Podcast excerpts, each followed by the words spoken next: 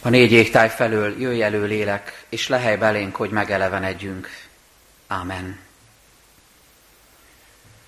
A pünkösdi történetet olvasom az apostolok cselekedeteiből, a második rész első 13 igeversét, figyelmes szívvel, nyitott lélekkel hallgassuk az igét. Amikor pedig eljött a pünkös napja, és minnyáján együtt voltak ugyanazon a helyen, hirtelen hatalmas szérohamhoz hasonló zúgás támadt az égből, amely betöltötte az egész házat, ahol ültek. Majd valamilyen lángnyelvek jelentek meg előttük, amelyek szétoszlottak és leszálltak mindegyikükre.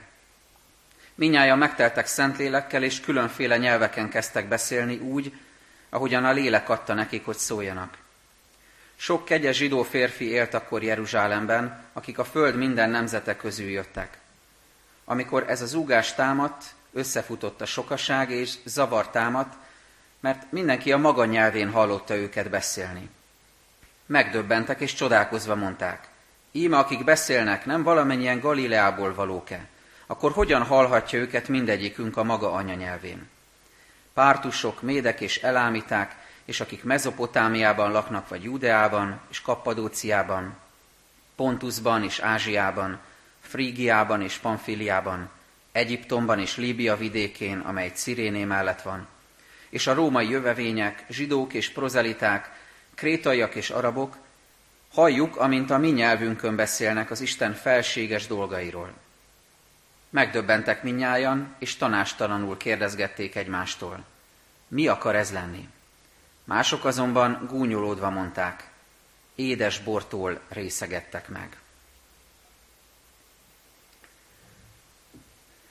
Csöndesedjünk el, hajtsuk meg fejünket és imádkozzunk.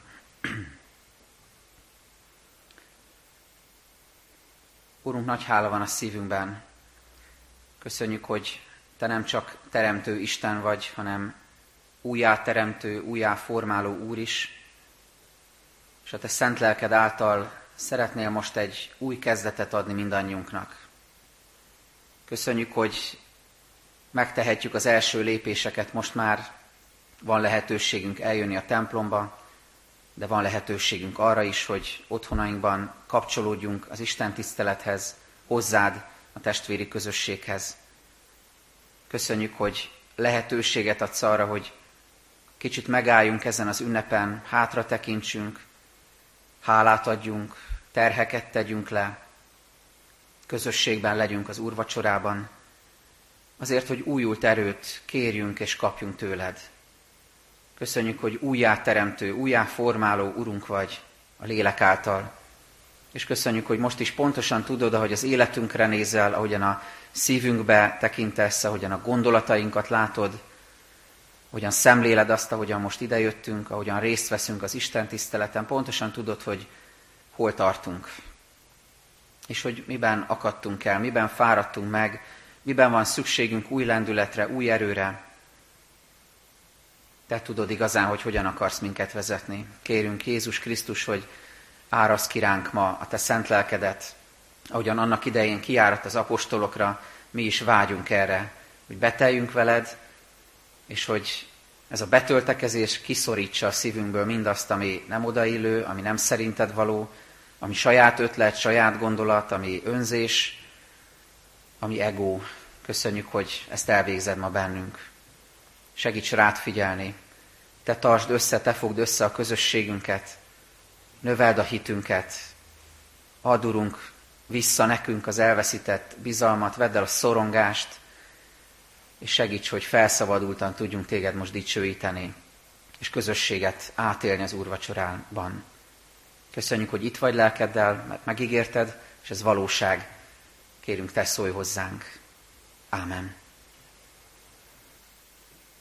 Szeretett gyülekezet, a helyünkön maradva hallgassuk meg a pünkösdi örömüzenetet. Azt az igét, melynek alapján Isten üzenetét szeretném közöttetek hirdetni, meg van írva a jelenések könyve második részében, az első hét versben. Az efézusi gyülekezet angyalának írd meg, ezt mondja az, aki jobb kezében tartja a hét csillagot, aki hét aranygyertyatartó között jár.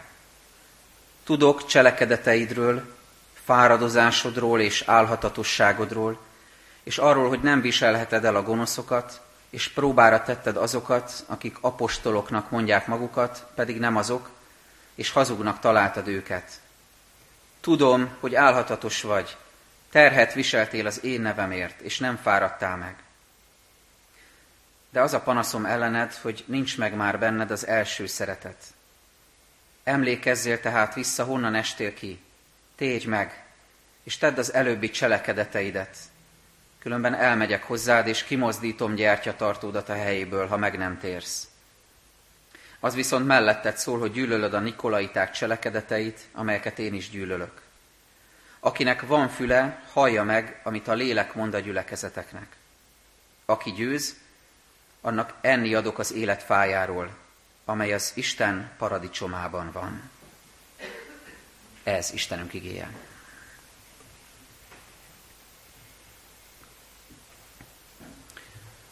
Olyan nagy öröm, hogy újra találkozhatunk a templomban, még ha csak szemek villanásait látni is, de a maszkok mögött olyan jó, hogy, hogy itt, itt vagyunk, testvérek vagyunk, egyek lehetünk az Úrban, és egyek lehetünk azokkal is, akik a közvetítést nézik. Pár nappal ezelőtt egy tó fölött vidáman cikázó, csivitelő fecskéket figyeltem hosszú percekig. Nagyon megérintett ez az élmény, és jó, jó volt, hogy belefeledkezni az időbe, egy pár percet erre rászállni, az ember nem csinál semmit, csak fecskéket néz, micsoda luxus. De jó volt ez, és, és jó, jó érzés volt nézni, felszabadító élmény volt látni ezeket a madarakat, akiket a szabadság madarának is szoktak nevezni. Jó volt meglátni ezeknek a madaraknak a röptében és csivitelésében az üzenetet. Olyan jó visszaemlékezni arra, amit, amit Jézus mondott a, az égi madarakról. Talán emlékeztek, amikor a hegyi beszédben Jézus tanít az aggodalmaskodásról, meg az Isten gondoskodásáról, és egyszer csak azt mondja, nézzétek meg az égi madarakat.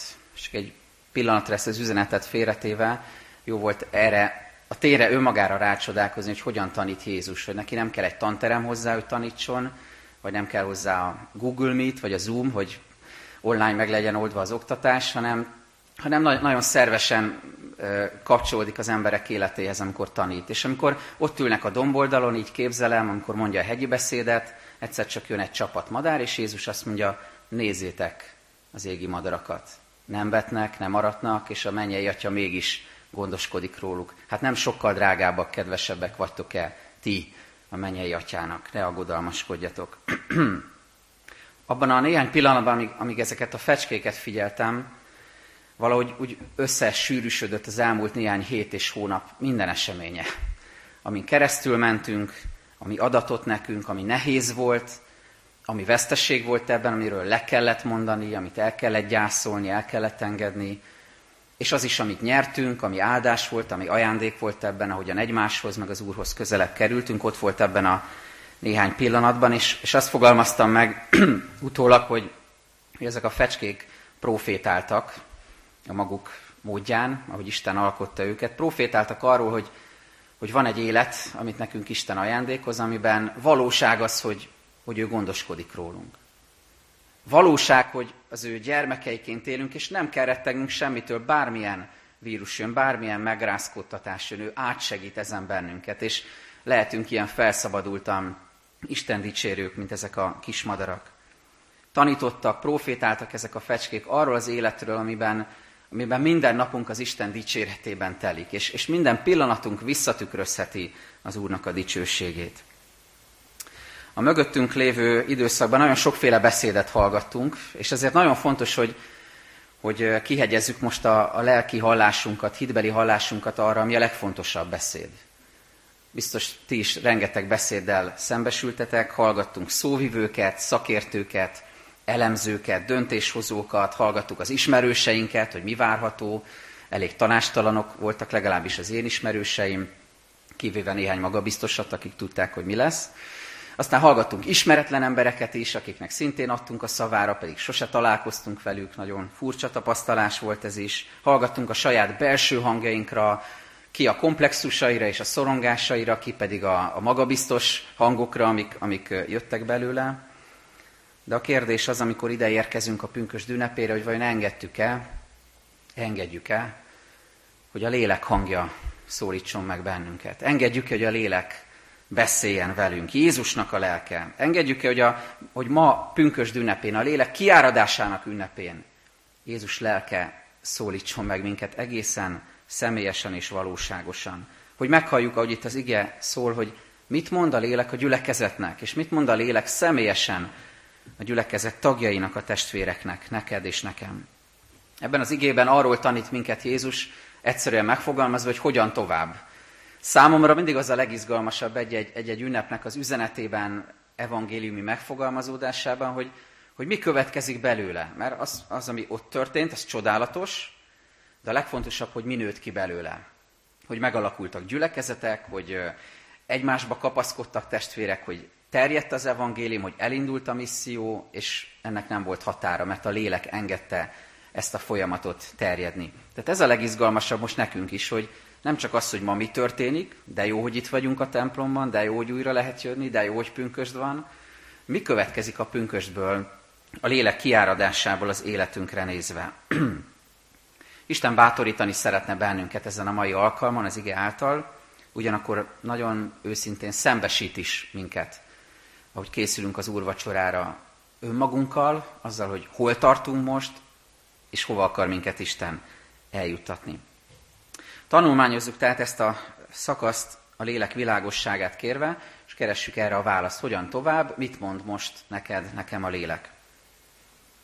Először a címzettekről, az efézusi közösségről, gyülekezetről szeretnék néhány gondolatot elmondani, meg arról a közegről, városról, amiben ők éltek, mert innen fogjuk igazán megérteni, hogy miért mondja Jézus, amit mond, és hogy milyennek a levélnek a végkicsengése.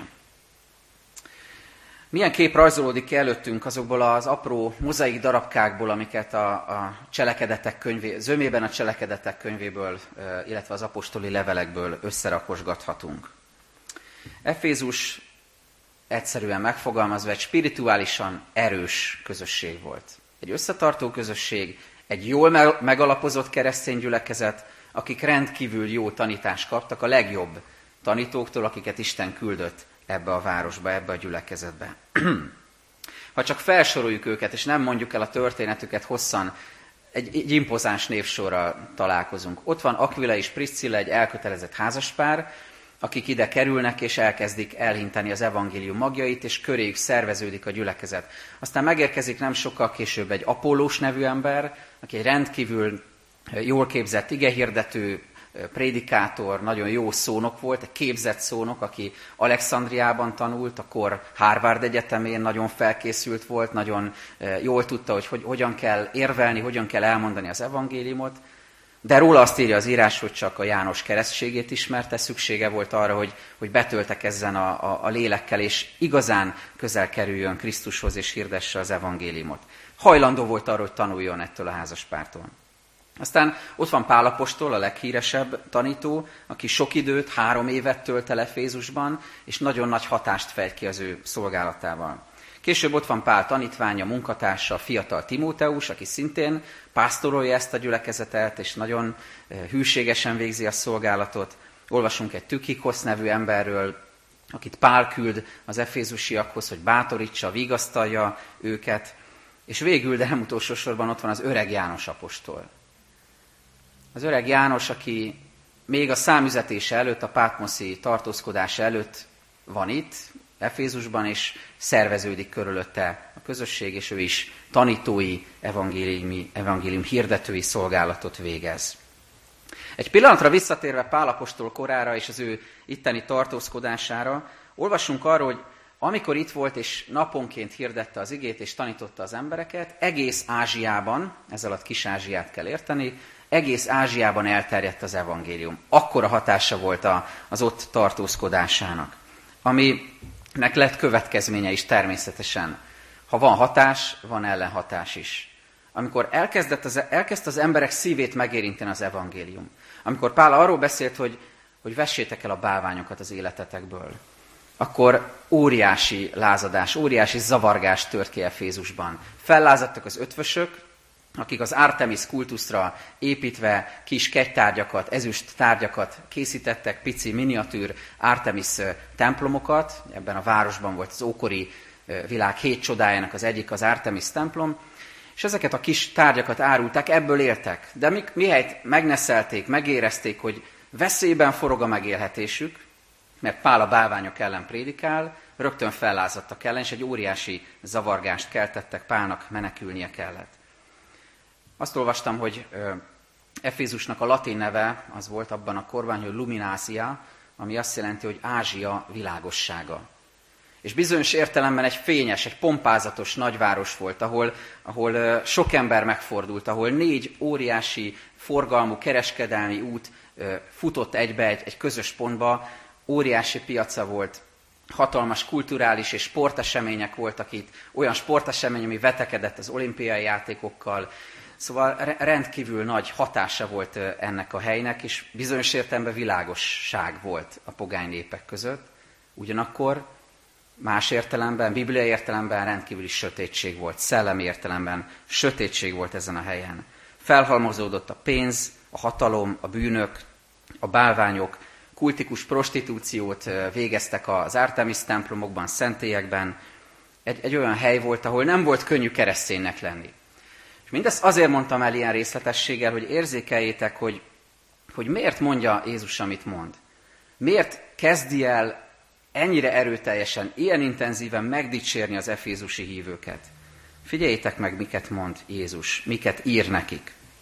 Tudok cselekedeteidről, fáradozásodról és álhatatosságodról, és arról, hogy nem viselheted el a gonoszokat, próbára tetted az állapostolokat, Tudom, hogy álhatatos vagy, terhet viseltél az én nevemért, nem fáradtál meg, gyűlölöd a nikolaiták cselekedeteit, akik egy tévtanító szekta voltak.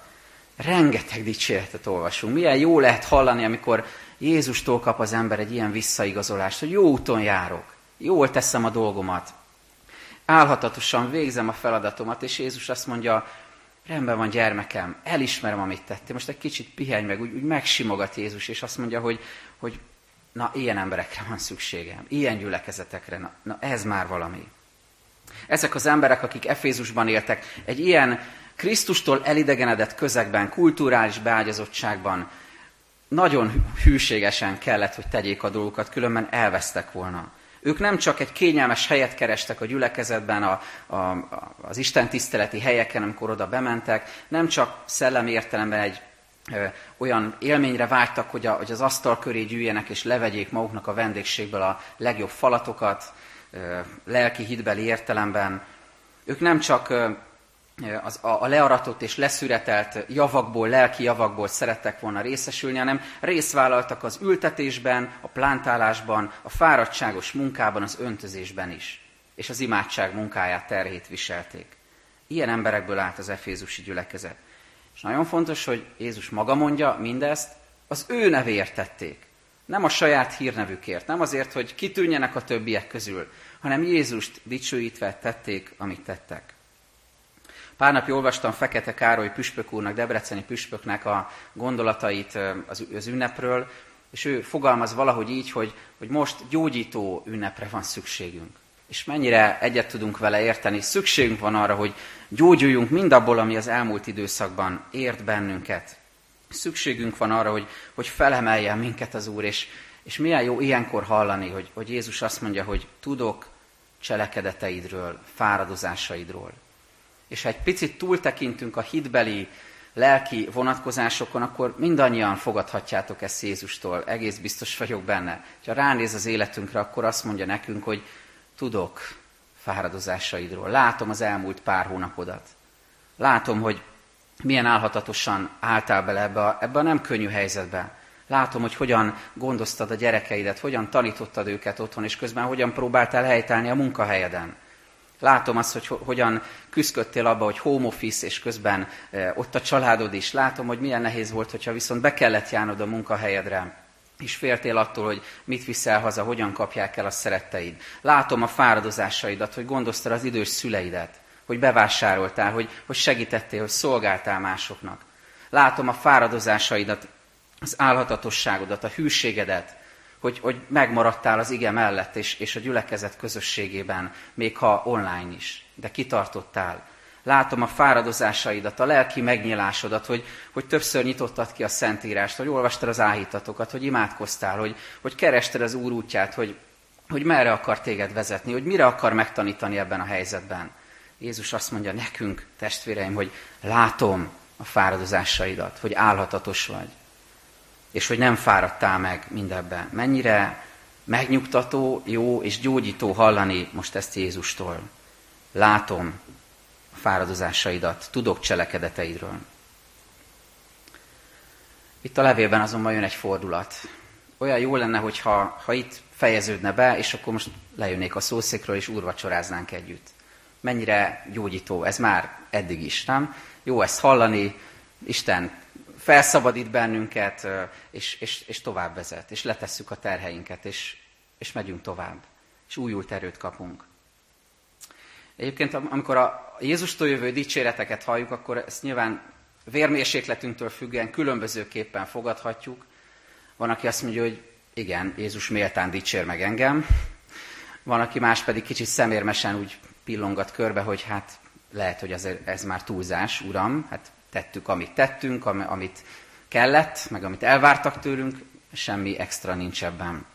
De mindegy is, hogy hogyan reagálsz most erre. A legfontosabb az, hogy itt nincs vége az üzenetnek. Hogy ez még csak a fele a levélnek. Hogy a második fele nélkül elvesztenénk a lényeget. Mert itt döbbenünk rá, hogy Jézus nem csupán ennyit akar mondani, hogy látom a fáradozásaidat.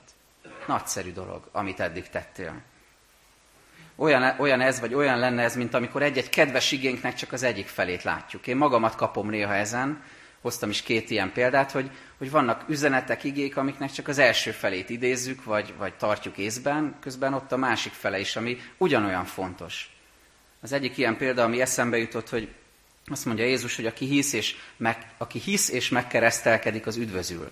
Milyen felszabadító, de jó, üdvözülünk, hogyha hiszünk, de úgy folytatódik, hogy aki nem hisz, az elkárhozik. Ezt nem szeretjük már hallani, ez ilyen befejezéseket, ez olyan, olyan sötét, olyan eltávolító. Vagy ott a másik, ami nagyon sokszor eszembe jut, azt mondja Jézus, jöjjetek hozzám, akik megfáradtatok és megvagytok terhelve, és én megnyugvást adok nektek. Nagyon szeretem ezt az igét. Nagyon sokszor vágyom erre, hogy ezt halljam, és átéljem Jézustól. Gyertek, és én megnyugtatlak benneteket. És tudjátok, hogy folytatódik ez, amit ritkában idézünk? Vegyétek föl az én igámat. És akkor megint ott állunk zavarban, hogy hát uram, most igáról beszélsz, amikor mi meg akarunk nyugodni. Terhet akarsz ránk tenni, amikor mi ki akarunk engedni, és kicsit úgy wellnessezni akarnánk, kicsit kipihenni magunkat? Mi ez, mi ez az iga? Hogy jön ez ide? Ez a, ez a levél pontosan ilyen. Amikor már meghallgattad Jézustól a, a száz dicséretet, hogy ő mennyire látja az életednek a buzgalmát, és hűségét, és álhatatosságát, akkor jön egy de. És Jézus azt mondja, de az a panaszom ellened, hogy nincs meg már benned az első szeretet. Emlékezzél tehát vissza, honnan estél ki, térj meg, és tedd az előbbi cselekedeteidet, különben elmegyek hozzád, és kimozdítom gyertya tartódat a helyéből, ha meg nem térsz. Jézus az első szeretetről beszél. Arról, hogy nagyszerű dolog, amit eddig tettél, de van valami, amit, ami nem stimmel most az életedben. Mi ez az első szeretet? Nekem a nászút képe jutott eszembe. Nyilván sántít a példa, mert az Úrral való kapcsolatunk az, az nem olyan, mint egy, nem teljesen olyan, mint egy házasság, mert a házas felekben két ember van, az Úrral való kapcsolatban az Úr mindig hűséges, és mindig kitart, és mindig megvan a, a lángoló szeretet a részéről. De ha elképzelünk egy, egy nászutat, hazamennek a mézes hetekről a fiatalok, és jön egy, egy szürke hétfő, vagy kedd, az első összezördülés, az első kényelmetlenség, az első pici konfliktus, eltávolodás, aztán jönnek a, a hetek, hónapok, évek, és valahogy úgy kezd, kezd el elülni, megkopni. És persze van, aki ezt kémiailag magyarázza, tudjátok, hogy ez miért történik, de, de valójában valami olyasmiről van szó ott is, mint, mint amit itt Jézus mond. Hogy elhagytad az első szeretetet. És Jézus szeretné, hogyha ebben nem ragadnál bele. Jézus annyira szeret bennünket, hogy, hogy ha, ha nem lennénk neki fontosak, akkor, akkor ezt nem mondaná. Ha nem lennénk neki fontosak, akkor azt mondaná, hogy sodródjatok tovább. Csak mindegy, csak csináljátok, amit eddig. De nem ezt mondja, hanem utánunk nyúl, mert szeret, mert fontos vagy neki, és azt mondja, hogy ez így nem jó. Ezt így ne folytasd, hanem máshogy folytasd. és tér vissza az első szeretethez. De mi az az első szeretet? Ez az első szeretet a Krisztusért égő szív, ami, ami benned volt a megtérésedkor, amikor először hallottad az igét, amikor először mentél közösségbe, amikor először énekeltél el úgy egy, egy, egy dicséretet, egy zsoltárt, egy dicsőítődalt, hogy úgy érezted, hogy ez nem csak egy ének. Összekapcsoltam az Úrral. Mekkora tapasztalás ez.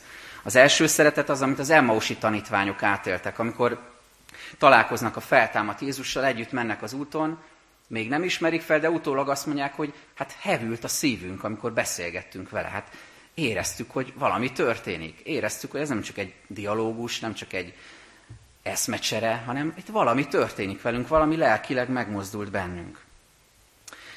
Itt az agapé szót használja a Szentírás, és ez nagyon fontos, hogy itt nem csupán érzelmekről van szó. Nem azt mondja Jézus, hogy az a probléma, hogy kicsit úgy megfakultak az érzéseid, és már nem vagy olyan lelkes hanem arról, hogy azt az agapét, ami Krisztusból jön feléd, amit te megkaptál a megváltásban, a bűnbocsánatban, a szabadításban, már nem veszed annyira komolyan. Már nem tudod annyira értékelni, már nem olyan sokat jelent neked, hanem úgy készpénznek veszed. Agapé, hát persze, Jézus szeret. Tényleg? Hát éled. Az első szeretetnek az elhagyása az valami ilyesmit jelent. Kicsit megfeledkezni arról, hogy, hogy Krisztus a vérét adta érted hogy megszabadította a bűnökből. És valahogy megkopik ennek kapcsán az a feltétlen bizalom is, ahogy a Bibliát olvassuk, és már nincs meg rögtön az a, az a lángolás, hogy úgy ilyen hozzám szól. Engem érint meg, engem akar vezetni. És persze föltetjük a kérdést, hogy, hogy miért baj ez, mert hogyha ha emberileg nézzük, azt mondjuk, hogy könnyen fölmentve magunkat, hogy ez természetes. Hát a hitnek van egy ilyen hullámzása. Néha jobban hiszünk, néha kevésbé. Miért olyan nagy probléma ez, hogy az ember elhagyja az első szeretetet? Tehát majd visszajön. Majd, majd csinálunk valamit, és akkor majd jó lesz. Majd elmegyünk egy csendes hétvégére, és akkor majd megint úgy, úgy begyullad, és akkor megint lángol az első szeretet. Miért baj ez? Azért, mert a, egyrészt azért, mert a keresztény élet az folyamatos mozgás. Vagy növekszel benne, vagy előre megy az életed, vagy erősödik a hited és a bizalmad, vagy gyengül. Nincsen nagyon köztes állapot. Amikor látszólag egy helyben toporgunk, valójában olyankor is kicsit távolodunk, még ha lassan is, de semmiképpen se növekszünk és nem közeledünk. Tehát az egyik ez, hogy, hogy folyamatos mozgás van, és ezt érdemes figyelni magunkon, most éppen merre haladunk. Növekedés van az életünkben, vagy visszafejlődés. A másik válasz erre, hogy miért baj ez, az, hogy ha nincsen az első szeretet, most vizsgáld meg a saját életedet, akkor va- valami szükségképpen a helyére fog lépni. Valami másnak a szeretete, önmagamnak a szeretete, valamilyen más késztetés, más motiváció, más vágy, valami. Biztos, hogy a helyére fog lépni. Ha nincs meg a, a Krisztus iránti lángoló első szeretet, akkor a helyére fog valami lépni, és ki fogja szorítani az Isten iránti kötődést, kapcsolatot. És azt gondolom, hogy ez mindenkinek szól hitbeli állapottól függetlenül. Hogyha ha az út elején jársz, amíg megvan ez a lángolás, vagy most lépsz rá el az útra, akkor, akkor ez egy, egy, egy figyelmeztetés, hogy, hogy tartsd is meg ezt, ápold a kapcsolatot Jézussal. Hogyha éppen meglankadóban vagy, akkor ez egy erősítés, egy, egy bátorítás. Ha pedig úgy érzed, hogy ez most nagyon eltalál, mert ez rólad szól, akkor pedig az előbb fogalmaztam, annak a jele, hogy Isten szeret nem kritizálni akar. Nem azt akarja bebizonyítani, hogy, hogy valami hiányzik az életedből, és, és ezért nem vagy kedves neki. Hanem annak a jele, hogy drága vagy számára, hogy utána nyúl, és szeretné föl éleszteni benned az első szeretetet. Három dolgot mond Jézus, csak röviden utalok erre, mert ez hosszabb lenne kifejteni. Azt mondja, mit tegyél? Emlékezz vissza, honnan estél ki? Emlékezz vissza. Aztán azt mondja, térj meg, és azt mondja, hogy cselekedj. Emlékeztek, amit az Efézusi gyülekezetről megállapítottunk, meg ami kiderül Jézus dicséreteiből? Mi, mi volt a, a fókusz ennek? A cselekedet.